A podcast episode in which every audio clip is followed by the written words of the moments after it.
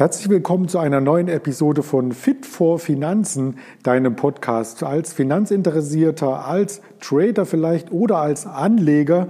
Und da haben wir heute keinen geringeren zu Gast als jemanden, der quasi seit mehr als 20 Jahren Börsenbriefe publiziert, der also als Redakteur entsprechend Erfahrung hat, Informationen aufbereiten kann und diese natürlich dann auch unters Volk streut, unters Börsenvolk oder Finanzvolk, wie immer man das ausdrücken möchte möchte. Und denjenigen stelle ich auch gleich noch einmal gesondert etwas näher vor. Erstmal ein herzliches Hallo an Carsten Müller.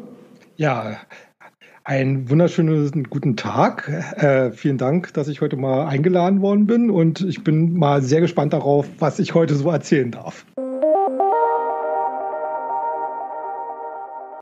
Ja, gespannt sind wir vor allem darauf, was du erzählen wirst. Ähm, denn ich habe ja nur so ein paar grobe Ideen im Kopf, was ich dich schon immer mal fragen wollte. Und äh, da freue ich mich natürlich, dass du mir die Gelegenheit heute gegeben hast, genau dies tun zu dürfen. Vielleicht hier vorweg unsere Verbindung. Wir sind ja beide beim Berliner Börsenkreis e.V. aktiv oder aktiv gewesen. Bist du denn da noch Mitglied? Ja, also äh, leider nicht mehr. Also da ist so ein bisschen die Verbindung äh, abgerissen, aber ich beobachte das trotzdem so von Jahr zu Jahr, äh, weil ich bin ja auch äh, jedes Jahr auf dem äh, Berliner äh, Börsentag. Und da äh, kommt man natürlich auch immer am Stand vorbei von den äh, äh, Jungs und Mädels. Und also ich bin sozusagen interessierter Beobachter. Ja, das ist sehr schön. Ich äh, beobachte die Lage natürlich auch von allen Seiten, bin auch auf den verschiedensten Finanzmessen immer mal wieder vertreten gewesen. Und beim Berliner Börsenkreis gibt es ähm, so eine kleine und enge Verbindung. Und zwar gibt es da diesen Börsenführerschein, den Absolventen hier ablegen können, wo sie sich in mehreren Präsenzveranstaltung. In diesem Jahr wurde das Ganze natürlich über ein ähm, Tool wie Zoom organisiert, äh, zu verschiedensten Themen an der Börse informieren können. Am Ende gibt es einen ganz kleinen Fragebogen und danach hat man den sogenannten Börsenführerschein in der Tasche und da darf ich seit nunmehr zehn Jahren hier auch immer als Referent tätig sein und eine Veranstaltung davon hier quasi weitergeben, inhaltlich. Ja, aber du bist noch viel, viel länger an der Börse dabei, nämlich seit dem Jahr 1996 schreibst du Börsenbriefe, also du bist äh, in die Schule gegangen mit André Costolani oder nicht ganz? also, also ich muss mal sagen, ich hatte das Vergnügen, den André Costolani tatsächlich mal persönlich kennenzulernen. Ich habe damals bei NTV gearbeitet und er war ja da auch sehr gern gesehener Interviewpartner und äh, es fiel mir als damals noch ganz blutjungen Assistenten äh, zu, ihn dann sozusagen zu betreuen. Und das heißt, äh, letzt, oder das hieß letzten Endes ja auch, mit ihm sozusagen in die Maske zu gehen, in der Garderobe ein bisschen zu warten äh, und ihn, ich möchte jetzt nicht mal sagen zu bespaßen, bis dann äh, tatsächlich er dann ins Studio konnte. Und äh, es, ich muss schon sagen, es war äußerst beeindruckend, äh, äh so ein wirklich äh, Urgestein der Börse kennenzulernen, äh, aber auch äh, wie, wie fit er selbst im hohen Alter noch äh, war und wie interessiert er alle, alle aktuellen Entwicklungen verfolgt hat an der Börse, obwohl er ja letzten Endes ja immer so der dieses Mantra vor sich hergetragen hat, ne? Äh, Aktien kaufen und dann schlafen legen. Aber äh, nichtsdestotrotz äh, hat er gesagt, äh, natürlich äh, langfristig denken, aber die kurzfristigen Entwicklungen sollte man trotzdem nicht gänzlich aus den Augen verlieren. Und das war schon für mich auch und für meine persönliche weitere Entwicklung schon mal ein ganz, ganz wichtiger Tipp gewesen.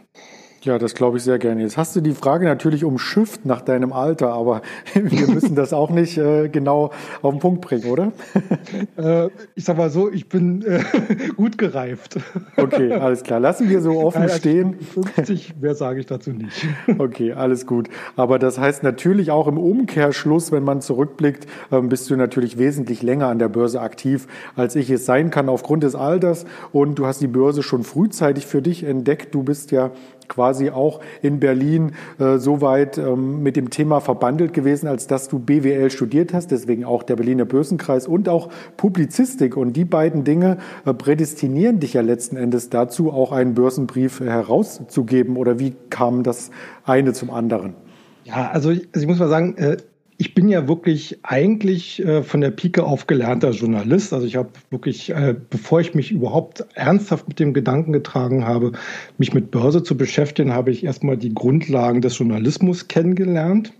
Äh, war da auch eher so in die populärwissenschaftliche Richtung äh, geeicht. Also heutzutage würde man sagen, ich war so erstes Material für Galileo etc. Ähm, aber ich kann mich noch daran erinnern, wenn ich mal so weit ausführen darf, äh, ich war so ein klassisches Schlüsselkind, wie man das vielleicht so kennt. Ne? Vater, Mutter haben gearbeitet, ich bin von der Schule gekommen und ich war schon frühzeitig immer äh, sehr stark Fernseh geeicht. Und das Erste, was war, wenn ich von der Schule kam, Fernsehen an. Und vielleicht mag sich der eine oder andere Zuhörer noch daran erinnern. Früher haben sie die Börsenkurse auf Teletext veröffentlicht. Mhm. Und da bin ich schon äh, in ganz, ganz jungen Jahren, also so mit 12, 13, 14 hängen geblieben, obwohl ich überhaupt noch nicht wusste, was da eigentlich stattfand. Aber ich fand das immer ganz spannend. Ah, da, da mal Prozent hoch, mal Prozent runter. Und dann gab es ja noch diesen Friedhelm Busch. Vielleicht erinnert sich auch noch der eine oder andere an mhm. den. Ähm, der immer so ganz, ganz spannend davon erzählt hat. Das war so, ehrlich gesagt, meine ersten Berührungspunkte mit Börse, ohne dass ich damals schon dran gedacht habe, in diesem Metier irgendwas mal beruflich zu machen. Äh, dann war dann, wie gesagt, erstmal so das äh, Stichwort Journalismus eher, eher im Vordergrund und Börse verschwand zumindest für eine Zeit lang in der Versenkung. Ja, ich hatte, glaube ich, damals auch bei dem Teletext immer die Tafel 201. Das war, glaube ich, die Indexübersicht und 301 die amerikanischen Werte. Also so, das waren so die Favoriten. ja, und man hatte dann das Problem natürlich, wenn man in die Aktienseiten hinein, ähm, na, scrollen konnte man das nicht nennen, hineinklickte mit der Fernbedienung, dann musste man teilweise mehrere Minuten warten, weil alle 30 Sekunden dann immer erst die nächste Tafel alphabetisch kam. Und wenn man das verpasst hat, oh Gott, musste man wieder zehn Minuten warten. Das war schon eine wilde Zeit letzten Endes. Und Herr Friedhelm Busch, ähm, wenn man den nochmal aufgreifen darf thematisch, ähm, er hat ja damals auch an der Börse begonnen, so ein Stück weit als eine Art Laufbursche, der einmal am Tag den Euro-US-Dollar-Kurs, nein, den gab es natürlich noch nicht, sondern den D-Mark-Dollar-Kurs, den gab es mhm. damals schon, äh, am Telefon mitgeteilt bekam und durfte ihn dann ganz stolz mit Kreide auf so eine Tafel schreiben. Also das waren noch die Anfänger, oder? Genau, genau. Also äh, wie gesagt, äh, ich habe ich hab, äh, ein paar Jahre bei NTV gearbeitet in der Wirtschaftsredaktion bei, bei der Telebörse. Äh, damals als noch das Laufband, was ja heutzutage äh, Standard ist, noch so per Hand so an und ausgemacht werden durfte.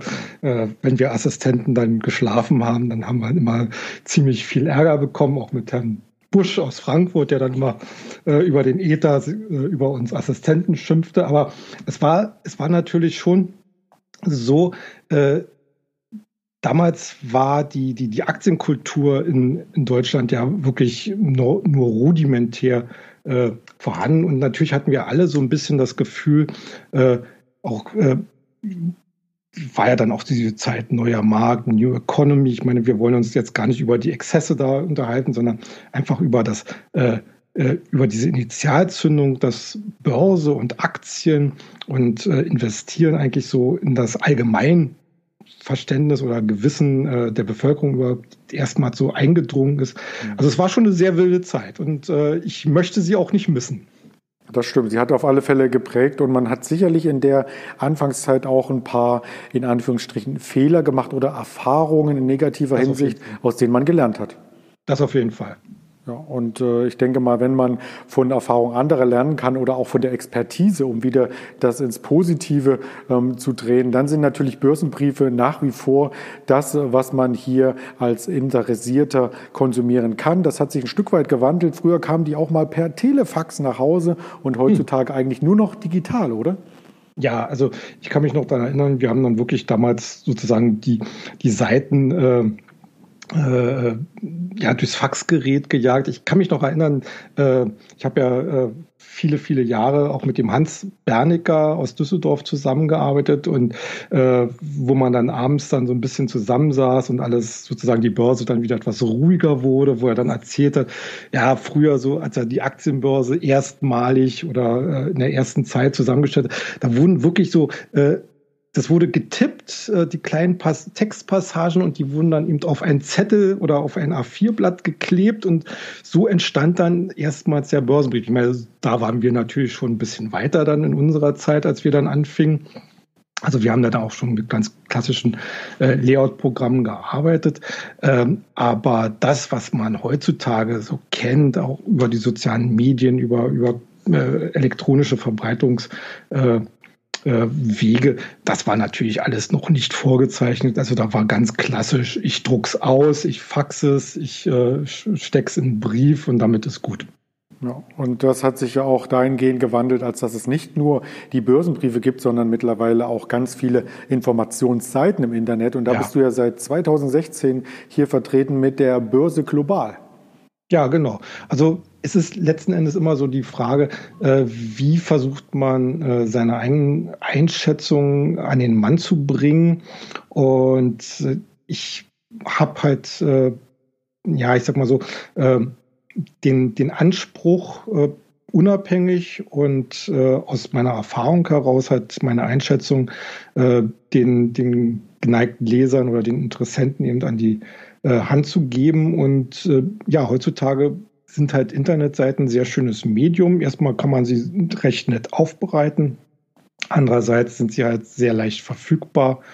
Und äh, ja, und dann kommt es halt darauf an, dass man dann interessante Stoffe und äh, auch äh, ja, erfolgversprechende Stoffe dann halt verbreitet. Mhm. Da findet man auf äh, Börse Global vorrangig Aktien. Also das Thema Stockpicking mhm. ist hier quasi in deinem Fokus. Ähm, das lässt mich zu der Frage kommen, ob du auch privat ein Aktienfan bist oder schreibst du nur gerne über das Thema?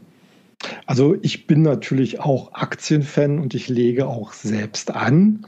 Ähm, das kommt immer so ein bisschen drauf an, auf was die Brieftasche äh, hergibt. Aber ich muss schon sagen, ich bin da in der Hinsicht inzwischen sehr, sehr aktiv unterwegs. Aber es ist, es ist natürlich trotzdem so, dass man immer ein bisschen drüber über den eigenen Tellerrand hinausdenken sollte.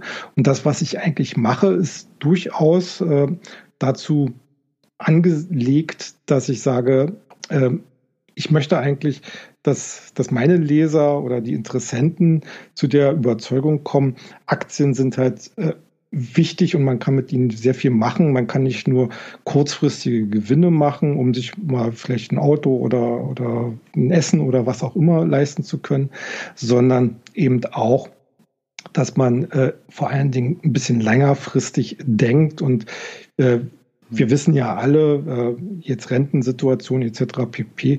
Wenn man nicht selber vorsorgt, äh, wird's man, wird man Schwierigkeiten bekommen, äh, seinen Lebensstandard im Alter zu halten.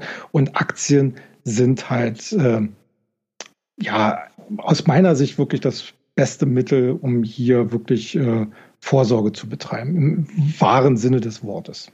Ja, man, es mangelt ja auch an Alternativen. Also vielleicht gab es früher ja. noch äh, die Angebote von Banken mit äh, größeren Zinssätzen, wo es auch ja. Sinn machte, mal Geld zu parken, Festgeld und solche Begriffe. Dann gab es später noch das Tagesgeldkonto und so weiter. Das sind ja alles überhaupt keine Dinge mehr, wo man sich vor der Inflation schützen kann. Aber wir wollen gar nicht Richtig. zu tief in diese Geldpolitik ja. rein, sondern ja. eher zu, zu, dir. Und mich interessiert dabei bei diesem Stockpicking, also bei der Auswahl an Aktien, die interessant sein könnten für die Zukunft.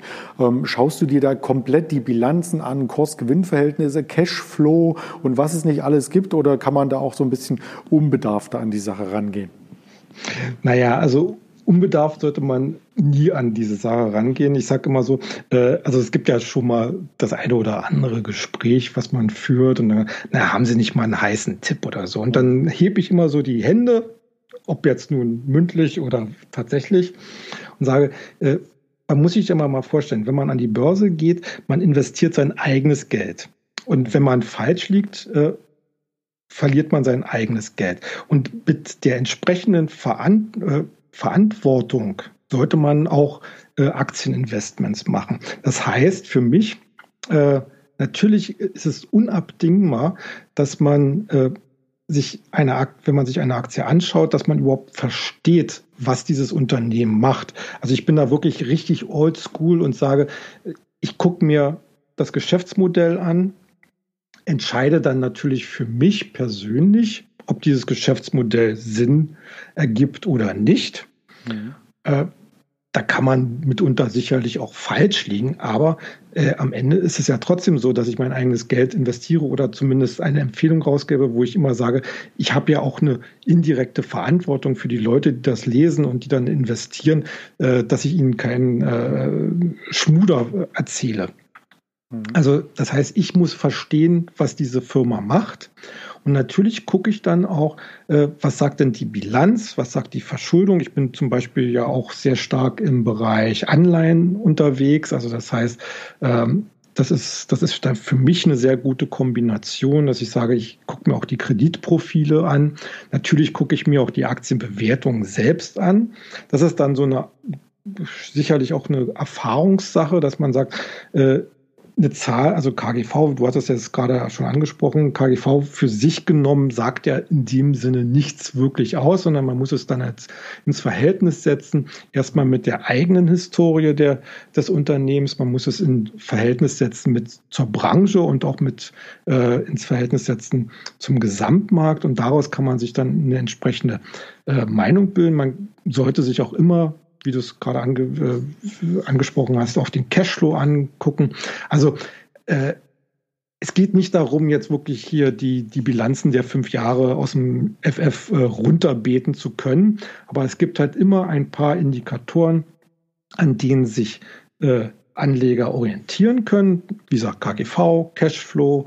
Äh, man sollte immer nur in das investieren, was man zumindest soweit es geht, verstanden hat. Es, es, geht nicht darum, dass man hier jegliche, zum Beispiel bei, bei Pharma oder, oder, oder Chemiefirmen jetzt jede Formel äh, äh, aus dem Schlaf herbeten kann und weiß, was dann passiert, sondern es geht um die Geschäftsmodelle, haben die Sinn, sind die tragfähig, können die auch für die nächsten fünf, zehn, zwanzig Jahre funktionieren. Äh, und nach so einem Auswahlprozess hat man dann, wie gesagt, diese klassische Spreu vom Weizen getrennt. Und das, was der Weizen ist, da guckt man sich dann an, äh, ich habe jetzt eine gewisse belastbare fundamentale Grundlage und dann kommt es halt auf das Timing drauf an. Ne? Also sprich ganz klassische Charttechnik. Mhm. Das klingt so ein bisschen nach äh, Value Investing äh, à la Warren Buffett, einer der reichsten Menschen der Welt. Der hat ja auch die Dinge gekauft, die er selber gemocht hat. Ja, also, also, also ich bin, ich bin da in der Hinsicht sehe ich mich schon sehr als Fundamentalist in der Bewertung. Ähm, wie gesagt, immer mit diesem, diesem Anspruch, dass man natürlich immer das Timing mit äh, hineinspielen lassen muss. Äh, ich äh, kann mich noch daran erinnern, eines der ersten Börsenbücher, die ich gelesen habe, war von Peter Lynch. Das war ja damals ein ganz äh, bekannter Fondsmanager, mhm. der eigentlich auch immer das Credo verbreitet hat, kauf nur das, was du selbst verstehst, was du im eigenen Umfeld nutzt. Also äh, seine Aussage war damals äh, eher so Konsumgüter, also Waschmittel oder, oder irgendwelche Schreibgeräte. Äh, das waren so seine Lieblingsbeispiele. Aber im Endeffekt wenn man das jetzt weiter fortschreibt auf die heutige Zeit, äh, natürlich ist es so, ähm, wenn ich, ähm, wir sind ja alle im, im Internet tätig äh, und natürlich kann man dann eine gewisse Vorstellung bekommen, was heißt denn das äh, äh, äh, zum Beispiel Computersicherheit, Cybersicherheit. Mhm. Was heißt das? Äh, ich bin in der Cloud unterwegs mit den bestimmten Anwendungen äh, und mit den jeweiligen Anbietern. Was heißt das, wenn ich bei äh, einer der Online-Handelsplattformen äh, unterwegs bin oder bei irgendwelchen Streaming-Diensten? Das sind äh, letzten Endes verändern sich zwar die, die Berührungspunkte oder die, äh, wie, ich, wie ich mit bestimmten Sachen in Berührung komme, äh, gegenüber von vor 30, 40 Jahren, aber in der Grundlage bleibt es eigentlich beim Gleichen. Äh, das, das, was ich kenne, was, äh, was ich vielleicht auch einschätzen kann. Damit habe ich meistens eigentlich auch ein besseres Gefühl äh, für die Aktie und ich kann dann alleine oder ich kann dann in der Analyse auch besser einschätzen, wo kann es hingehen. Also ja. du sprachst ja Peter Lynch an, äh, bei Fidelity Investments war er viele, viele ja, genau. Jahre Investmentfondsmanager. Darf man übrigens nicht verwechseln mit der Investmentbank Merrill Lynch, also die haben nichts miteinander nee, nee, nee, zu tun. der hieß nur so. Das wäre so die äh, 500.000 Euro Frage bei Wer wird Millionär vielleicht. Da könnte man dich als Telefonjoker anrufen. Ja, auf jeden Fall. Sehr gut. Also du hast dir quasi gesagt, dass ähm, bei dem Research letzten Endes da ganz viele Komponenten mit ins Spiel kommen ähm, aus Anlegersicht äh, stellt sich dann die Frage, macht es Sinn, sich das alles selber anzueignen oder sollte man lieber dann so einem Research eines Experten vertrauen und dann äh, nur aus den Werten, die er schon quasi vorgefiltert hat, die für sich passenden suchen? Ja, also das ist äh, sicherlich so eine gewisse Glaubensfrage. Also ich bin schon der Meinung, und das ist ja letzten Endes auch mein Beruf, dass ich sage, ich kann äh, Anlegern sehr viel Vorarbeit abnehmen mhm. äh, indem ich auch ja Zugang habe zu Quellen, die vielleicht äh, manch Anleger oder Interessent halt nicht hat, also sprich Kontakte zu Investmentbanken, Analysten etc. oder ganz generell zu News- oder Kennzahlenaggregatoren, äh, also sprich, äh, ich, ich werfe jetzt mal so Worte wie Bloomberg etc. Äh, in den Raum. Mhm. Die, die ja einfach von der Kostenbasis her für, für Privatanleger meistens sehr unerschwinglich sind.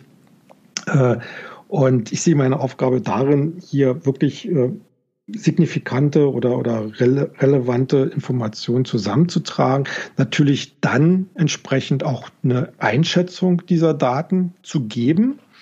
Äh, am Ende muss man allerdings wirklich sagen, die, die Anlageentscheidung, die kann natürlich keinem abgenommen werden. Also äh, was ich mir wünsche, ist eigentlich von meinen Kunden, meinen Lesern, äh, dass sie sagen, okay, was der Herr Müller da geschrieben hat, das klingt alles sinnvoll, also kaufe ich mal. Vor allen Dingen deshalb, äh, weil ich bei ihm, also sprich bei mir, äh, gewiss sein kann, dass er die Sache nicht einfach nur ex und top, sondern auch weiter beobachtet. Das ist eigentlich so das Credo, was ich ja auch immer meinen Kunden sage. Mhm. Äh, aber die, die letztendliche Kaufentscheidung, die muss man natürlich, wie gesagt, selber treffen, weil, was ich ja vorhin schon gesagt habe, es geht immer um das eigene Geld. Ja, das stimmt. Wie viel Aufwand steckt denn hinter so einer Aktienanalyse im oh. Detail, wenn du eine betreibst? Oh, das ist, das ist eine gute Frage. Ähm, also ich muss sagen, es gibt ganz, ganz viele Aktien, die, die ich schon jetzt seit vielen Jahren beobachte. Ähm, wenn ich jetzt mal ganz neu äh, an so einen Wert rangehe, da äh, stecken dann schon mindestens ein paar Tage dahinter. Also ich versuche dann wirklich alle verfügbaren Quellen abzuklopfen. Äh, meistens ist es halt ein bisschen schwierig, da jetzt äh, ähm, jetzt mit dem, direkt mit dem Management zu sprechen. Es ist auch nicht wirklich zielführend, also oder besser gesagt notwendig. Das, das können wie gesagt die Analysten gerne machen. Äh, aber für die Position, die ich jetzt habe, und ich sehe mich als Intermediär eigentlich an zwischen Analyst und Journalist, mhm. also sozusagen so, so, so ein Zwischending, äh, da, da reicht es letzten Endes auch aus, äh, die, die normalen, äh, ich sag mal, mehr oder weniger frei verfügbaren Informationen auszuwerten. Äh, natürlich wie gesagt, ich bin jetzt fast 30 Jahre an der Börse tätig. Da hat man natürlich auch so einen gewissen Erfahrungsschatz, um relativ schnell zu sehen, macht irgendetwas äh, jetzt Sinn oder nicht. Ähm, aber wie gesagt, wenn ich mich ganz neu einem Wert nähere, dann kann man schon sagen, also ein paar Tage gehen da schon drauf. Mhm. Dann geht es wahrscheinlich dann schneller, dass Zusammengefasste dann zu publizieren. Also auch da gibt es ja, wie wir eingangs festgestellt haben, mehrere gerade neue Medien, neue Kanäle. War es früher noch vielleicht das Telefax, der Teletext, mhm. BTX, sonst was, ähm, ja. sind es heute die neuen Formate, wie eben die Internetpräsenz von Börse Global oder eben auch äh, der Podcast. Jetzt mein Podcast. Du hast natürlich auch einen eigenen Podcast, oder? Ja, ja, ich habe, das war, das war eine ganz interessante Idee, wenn ich soweit, äh, und zwar äh, ich habe einen Podcast, der nennt sich Papa erklär mal Börse. Den mache ich zusammen mit meiner Tochter. Und äh, die, die Grundidee war letzten Endes daraus geboren, also äh, ich hoffe, ich bin jetzt nicht zu persönlich, dass ich sage, sie ist jetzt halt äh, knapp Mitte 20 und hat äh, letzten Endes äh, viele Freunde im, äh, in ihrem Bekanntenkreis gehabt, die äh, auch durchaus wissen, dass ich an der Börse tätig bin und äh, sich mal überlegt haben, ja, kann man, was, äh, was ist denn jetzt so das Besondere daran? Und letzten Endes wissen wir ja beide auch, ne, äh, wenn man je früher man an der Börse anfängt, Erfahrungen zu sammeln, äh, umso äh, besser äh, in der Langfristperspektive, äh, umso bessere Ergebnisse kann man langfristig erzielen.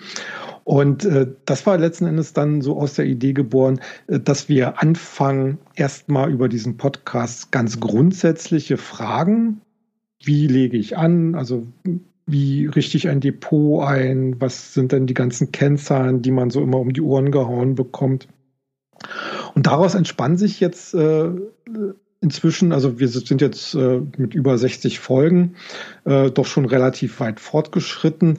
Und daraus entspann sich dann jetzt äh, entsprechend so jetzt äh, wöchentliche Unterhaltung, äh, was so an der Börse aktuell stattfindet, welche Trends besonders interessant sind, wie man äh, bestimmte geopolitische Situationen einordnen. Also die Präsidentschaftswahl in Amerika war zum Beispiel ein ganz großes Thema.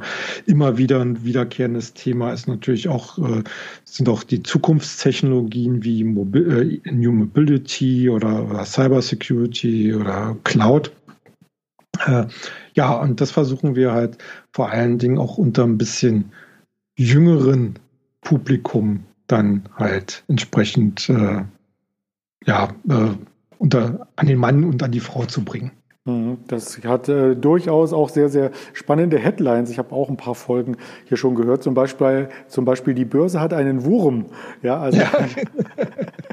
sehr spannend. Da will ich aber nicht zu viel drüber verraten. Da kann sich jeder gerne selber mal reinklinken. Ich gebe das gerne mit in den Show Notes hier rüber. Und äh, bei all den Kanälen frage ich mich natürlich, was ist denn da dein Lieblingsmedium oder hast du überhaupt eins oder sind die alle so ein Stück weit äh, gleichgewichtet?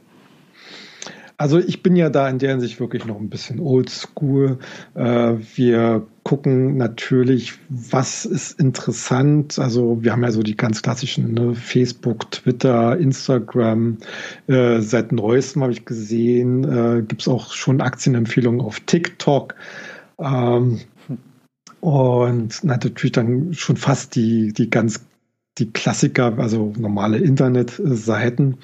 Also in der Hinsicht bin ich dann doch schon noch jemand, der sagt, äh, ich äh, finde es äh, ganz, ganz interessant, halt äh, normal im Internet unterwegs zu sein, mhm. äh, weil ich doch äh, durchaus ein bisschen mehr äh, lesen möchte als nur diese kleinen Happen. Aber es ist natürlich schon äh, interessant, gerade für, für Leute, die sich vielleicht äh, ganz grundsätzlich mit der Materie beschäftigen und einfach nur mal so den einen oder anderen Impuls brauchen, äh, dass sie dann halt, weiß ich was, zum Beispiel auf Instagram äh, sowas sehen. Also da gibt's ja auch äh, inzwischen einige Anbieter. Und äh, das finde ich eigentlich äh, ganz charmant und, und auch ausbaufähig. Und ich denke mal, äh, der, der Anbieter selbst, der wird das sicherlich auch demnächst äh, ein bisschen mehr vielleicht aufgreifen. Ähm, auch, auch so diese ganze Videogeschichte, jetzt nicht nur YouTube, sondern, sondern und auch äh, live, äh, äh Live-Ereignisse äh, auf TikTok und auf Instagram oder wie auch immer, mhm. äh, denke ich mal, werden zunehmen. Äh, ein ganz spannendes Thema, und da hast du ja selber auch schon ganz viel Erfahrung sammeln können, sind halt Webinare. Mhm. Weil ich, weil ich glaube, das ist eine ganz, ganz wichtige Angelegenheit. Ich meine, äh, wir, wir beschäftigen uns halt, wie gesagt, schon seit 20, 30 Jahren mit Börse und da wird man manchmal auch ein bisschen betriebsblind, finde ich. Ähm, und so ein Webinar glaube ich, ist auch für einen selber als, als Dozent äh, ganz wichtig, um sich nochmal so, gerade wenn man zum Beispiel eher so äh, auf die Grundlagen nochmal fokussiert, äh, sich nochmal selber zu vergewissern. Und ich, äh, so, so wie wir das früher eigentlich hatten, dass wir zum Beispiel im Börsenkreis äh, Seminare besucht haben, dass wir äh, mit, mit entsprechend aktiven Börsianern und Analysten gesprochen haben und daraus gelernt haben und aus, auch aus unserem eigenen Handeln heraus, äh, auch aus dem Studium heraus äh, gelernt haben.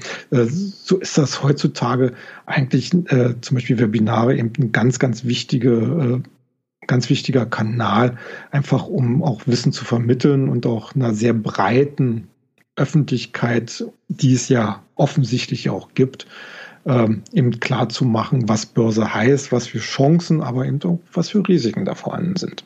Ja, gerade in der aktuellen Situation, wo sehr viele sich im Homeoffice befinden, sind natürlich genau. Präsenzveranstaltungen überhaupt nicht mehr äh, tragbar und umsetzbar. Also man hat das ja beim Berliner Börsentag jetzt gesehen, mhm. ähm, der hier Ende November jetzt auch virtuell stattgefunden hat, das erste Mal. Also es funktioniert halt natürlich auch oder die World of Trading auch ganz viele Jahre in Frankfurt in den Messehallen und jetzt äh, virtuell. Das funktioniert natürlich und für dich ist das aber letzten Endes ja überhaupt keine Umstellung, Corona hin oder her, Homeoffice Homeoffice, ja oder nein? Denn du hast schon immer quasi ähm, autark gearbeitet und brauchtest nur das Internet, oder? Ja, eigentlich schon. Äh, also ich bin jetzt schon seit vielen Jahren im sogenannten Homeoffice.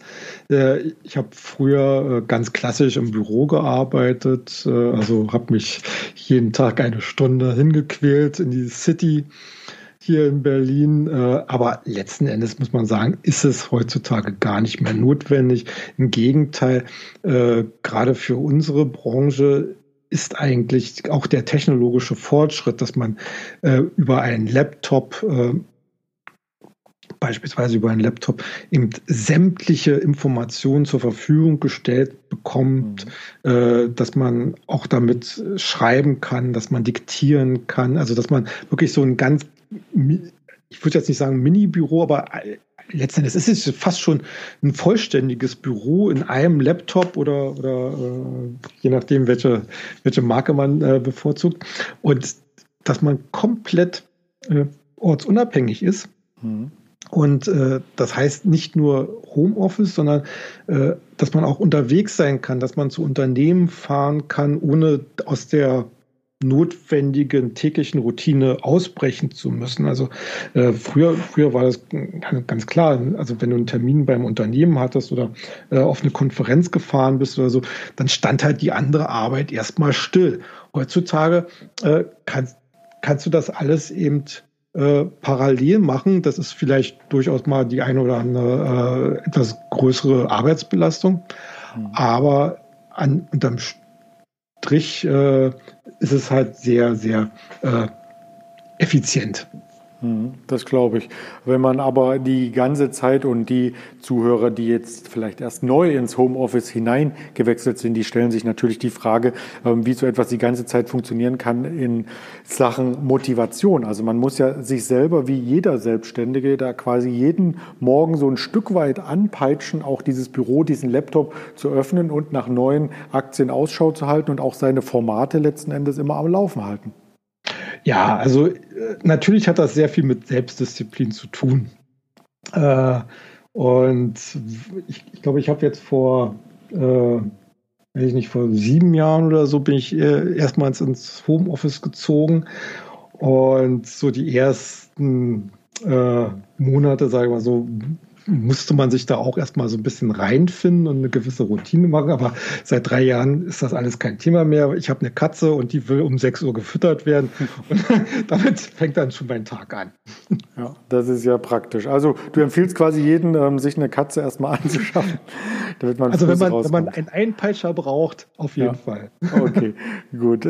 Der nächste Schritt, nachdem man dann geweckt worden ist, ist natürlich die Gedanken zu ordnen. Und wenn man an der Börse investieren möchte, sollte man dann äh, die Gedanken sich selbst auch aufschreiben. Wenn man kein Redakteur ist, ähm, hat man das ja vielleicht nie von der Pike auf gelernt. Und als zweiter Gedanke, die dann auch ähm, veröffentlichen, sei es in einer Chatgruppe oder sei es auf einer Internetseite, um sich selber ähm, so ein bisschen in die Verantwortung nehmen zu können? Ähm, ja, also es ist ja so, also es gibt ja so eine gewisse Morgenroutine, dass man halt äh, die, ich sag mal so die Standardinformationskanäle erstmal abcheckt, also jetzt äh, entsprechende Zeitungen, ähm, da bin ich noch oldschool. Also ich krieg noch eine richtige Börsenzeitung. Ui. Den Titel sage ich jetzt nicht. äh, äh, geliefert. Äh, und dass man sich halt äh, online erstmal anguckt. Und natürlich muss es dann sein, dass man sich dann einen Arbeitsplan macht äh, und dass man sagt, okay, also das und das möchte ich machen, auch, auch von, den, von den Unternehmen her, welche möchte ich mir angucken, welche haben neue News bekommen, äh, welche haben zum Beispiel irgendwelche Trading-Signale oder, oder charttechnische Signale geliefert, äh, dass man da einfach äh, so ein bisschen kategorisiert und äh, guckt, was ist jetzt für meinen äh, Leser entsprechend wichtig, was muss ich transportieren und was ist auch für meine eigene Analyse wichtig, auch mit Blick auf die regelmäßigen Börsenbriefausgaben, denn da will man ja, ja auch immer was Spannendes liefern. Ja, vor allem etwas, was mit Zukunft zu tun hat, denn quasi wie sich die Medien verändern, so verändert sich auch ein Stück weit das Anlegerverhalten. Also wir haben vor allem in den letzten Monaten gesehen, dass gerade die Hochtechnologiewerte hier immer weiter gefragt sind und auch da hast du ein neues, spannendes Format raus kreiert, oder? Ja, genau. Äh, und zwar, wir haben einen Börsenbrief äh, neu auf den Markt gebracht, der heißt Future Money. Und äh, der beschäftigt sich halt wirklich äh, ausschließlich mit den Trends und Themen, die halt in den nächsten 10, 20 Jahren aus unserer Sicht entscheidend sein werden. Also äh, Technologiethemen, neue Geschäftsmodelle und das geht dann halt wirklich vom Bereich New Mobility, also Stichwort äh, Elektromobilität, Brennstoffzellen, Wasserstoff, über äh, die ganze Spannbreite, was mit Cloud-Technologien zu tun hat, aber auch Pharma, Biotechnologie bis hin, bis hin halt zu neuen Geschäftsmodellen wie der sogenannten Gig Economy, also das, was zum Beispiel die Fahrdienste Uber und Lyft sowohl im Fahrzeugbereich als auch äh, bei anderen Dienstleistungen wie zum Beispiel die Essenslieferung äh, anbieten, weil wir sind der Überzeugung, dass äh, hier letzten Endes die sogenannte Old Economy, also ganz klassisch Stahl, Chemie, äh, Versorger, äh, dass deren Einfluss auf das Börsengeschehen in den nächsten Jahrzehnten äh, sukzessive abnehmen wird. Und wir glauben, dass vor allen Dingen auch die Corona-Pandemie hier zu einem äh, ja, Brandbeschleuniger eigentlich geworden ist, genau äh, gerade für diese neuen Technologien, weil unter diesem ganz großen Stichwort Digitalisierung äh, wir hier jetzt äh, ja stellenweise einen Quantensprung, äh, Quantensprung sehen äh, in der auch in der Akzeptanz bei den Kunden, mhm. Stichwort zum Beispiel äh, ähm, Streaming, Streamingdienste also im Prinzip Consumer-Bereich, äh, aber eben auch im, im Bereich von, äh, von Biotechnologie oder auch im Bereich von Homeoffice, Stay at Home.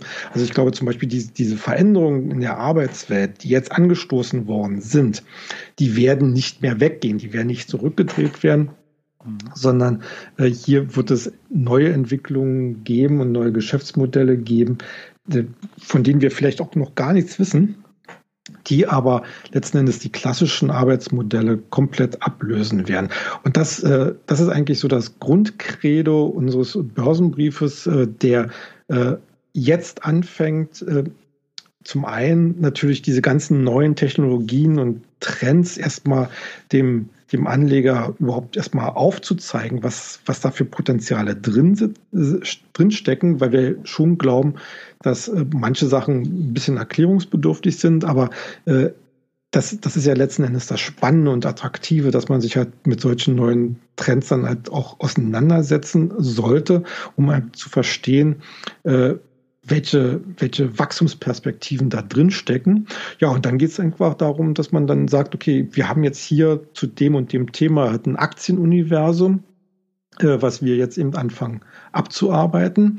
Und das noch spannendere dabei ist, alle diese neuen Technologien, die wir jetzt sozusagen auf dem Serviertablett bekommen, mhm. die neigen ja dazu, eine erhebliche Konvergenz untereinander zu bekommen. Zum Beispiel Stichwort Biotechnologie.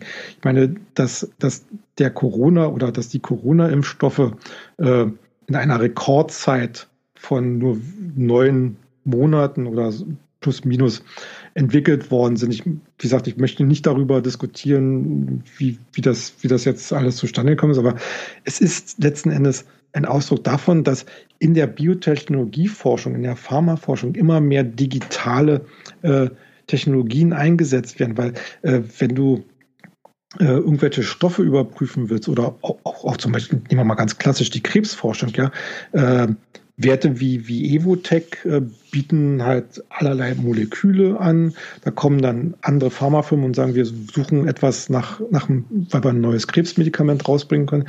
Äh, und jetzt testen wir die mal durch. Äh, und das ist aber nur möglich, weil es eben ein Höchstmaß an Digitalisierung in diesen Testsystemen inzwischen gibt.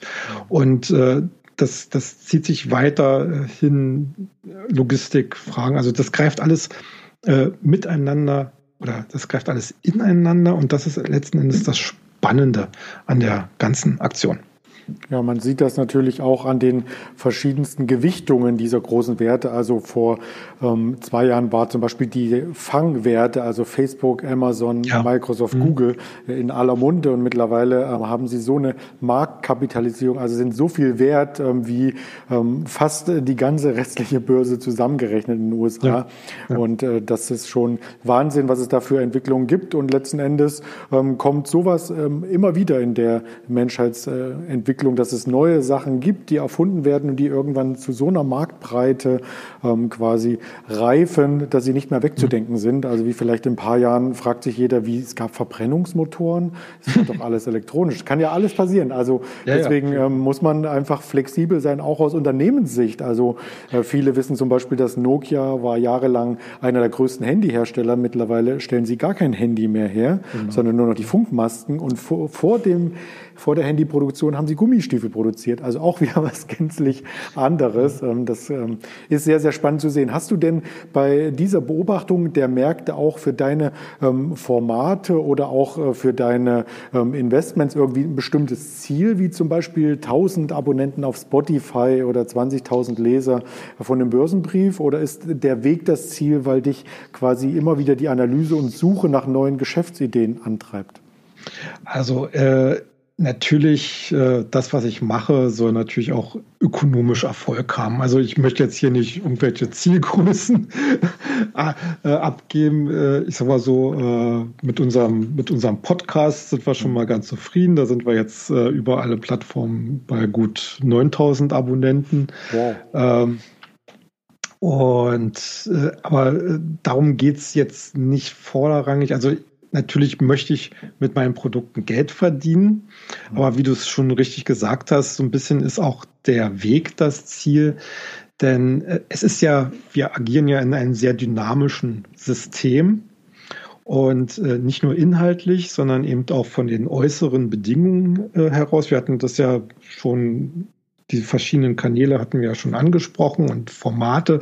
Und natürlich äh, ändern sich auch die Geschmäcker unserer äh, Leser und äh, Zuhörer.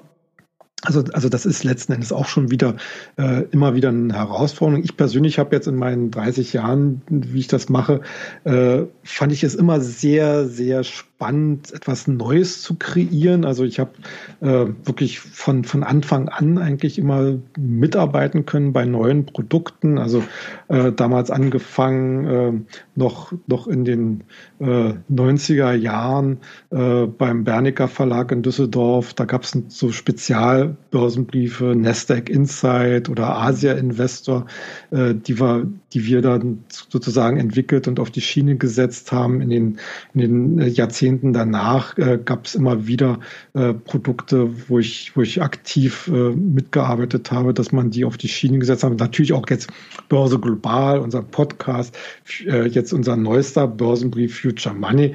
Äh, das macht immer sehr viel Spaß, weil man natürlich auch immer überlegt, wie äh, welchen Mehrwert kann solch ein Produkt einem äh, Interessenten, einem Leser, einem Konsumenten, einem Zuhörer bieten? Ja. Ähm, und da versuchen wir natürlich auch immer äh, in Kontakt zu treten mit unseren potenziellen oder tatsächlichen Kunden, um mal zu horchen, äh, ob es da vielleicht dann nach, nach einer Grundidee halt auch vielleicht Überlegungen gibt, das ein bisschen anzupassen. Also das finde ich eigentlich immer einen sehr, sehr schönen Austausch. So Börsentage äh, bisher waren ja auch immer eine sehr gute Gelegenheit, da auch mit den äh, Kunden, Lesern oder Interessenten ins Gespräch zu kommen und da auch äh, zum, zuweilen äh, sehr interessante äh, neue äh, Ideen und äh, Ansätze mitzunehmen. Mhm. Also da in der Hinsicht würde ich sagen, natürlich achte ich darauf, dass es, äh, dass es äh, ökonomisch sinnvoll ist, äh, aber in der Hinsicht ist es natürlich immer sehr viel spannender und attraktiver, ein Produkt auch zu haben, wo, wo man mit Herzblut dabei ist.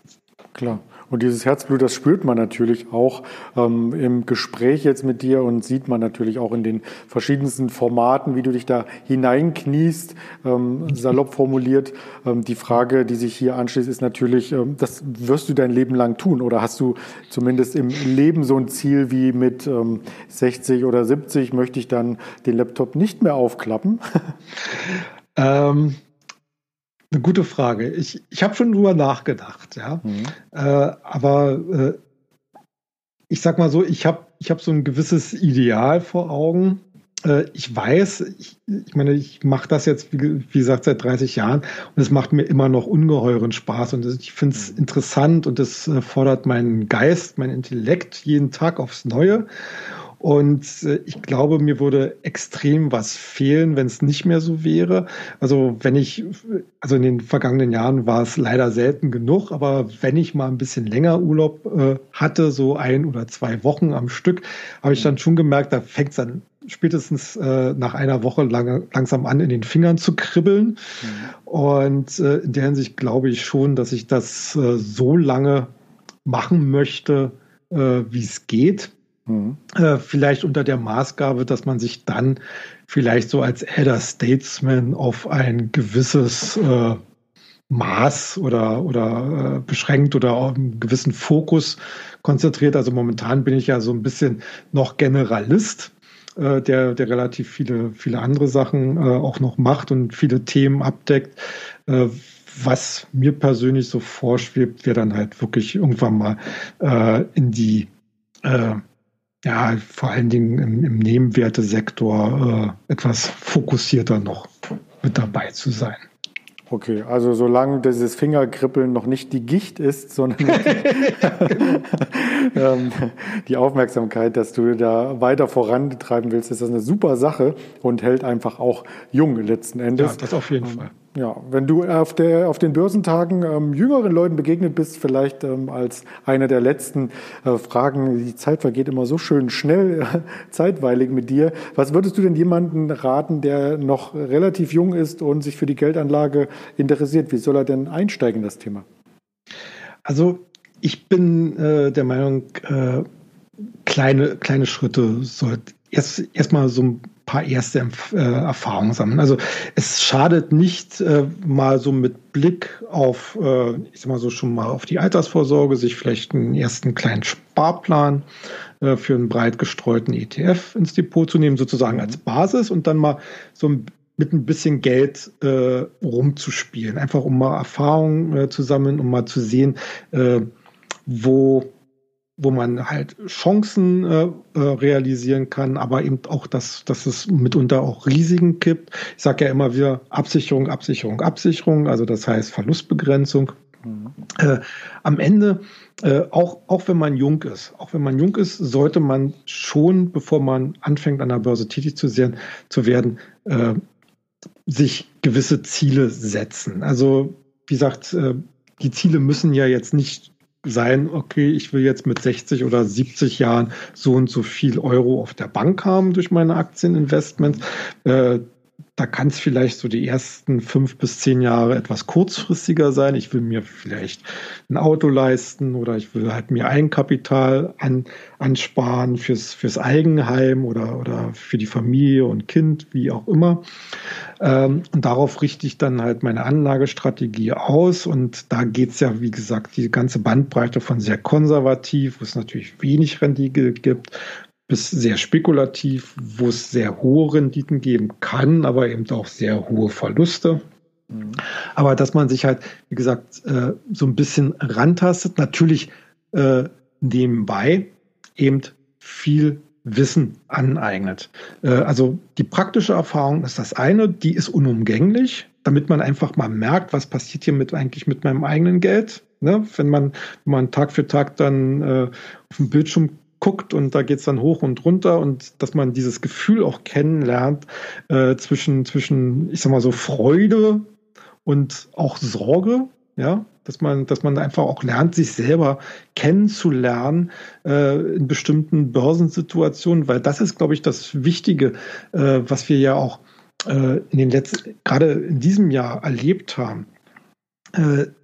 Ich glaube, ich glaube schon fest, dass, dass die Leute, die äh, viel bei dem Crash verloren haben, meistens die, die sehr nervösen und unerfahrenen waren. Mhm. Und die, die äh, etwas erfahrener waren, äh, die, die standen an der Seite, gut, vielleicht haben sie auch den einen oder anderen Verlust gemacht, aber die standen an der Seite und wussten, ah, aber wenn das Ding erstmal äh, gegessen ist, äh, da schlägt dann unsere Zeit. Und sie hatten ja auch wieder recht.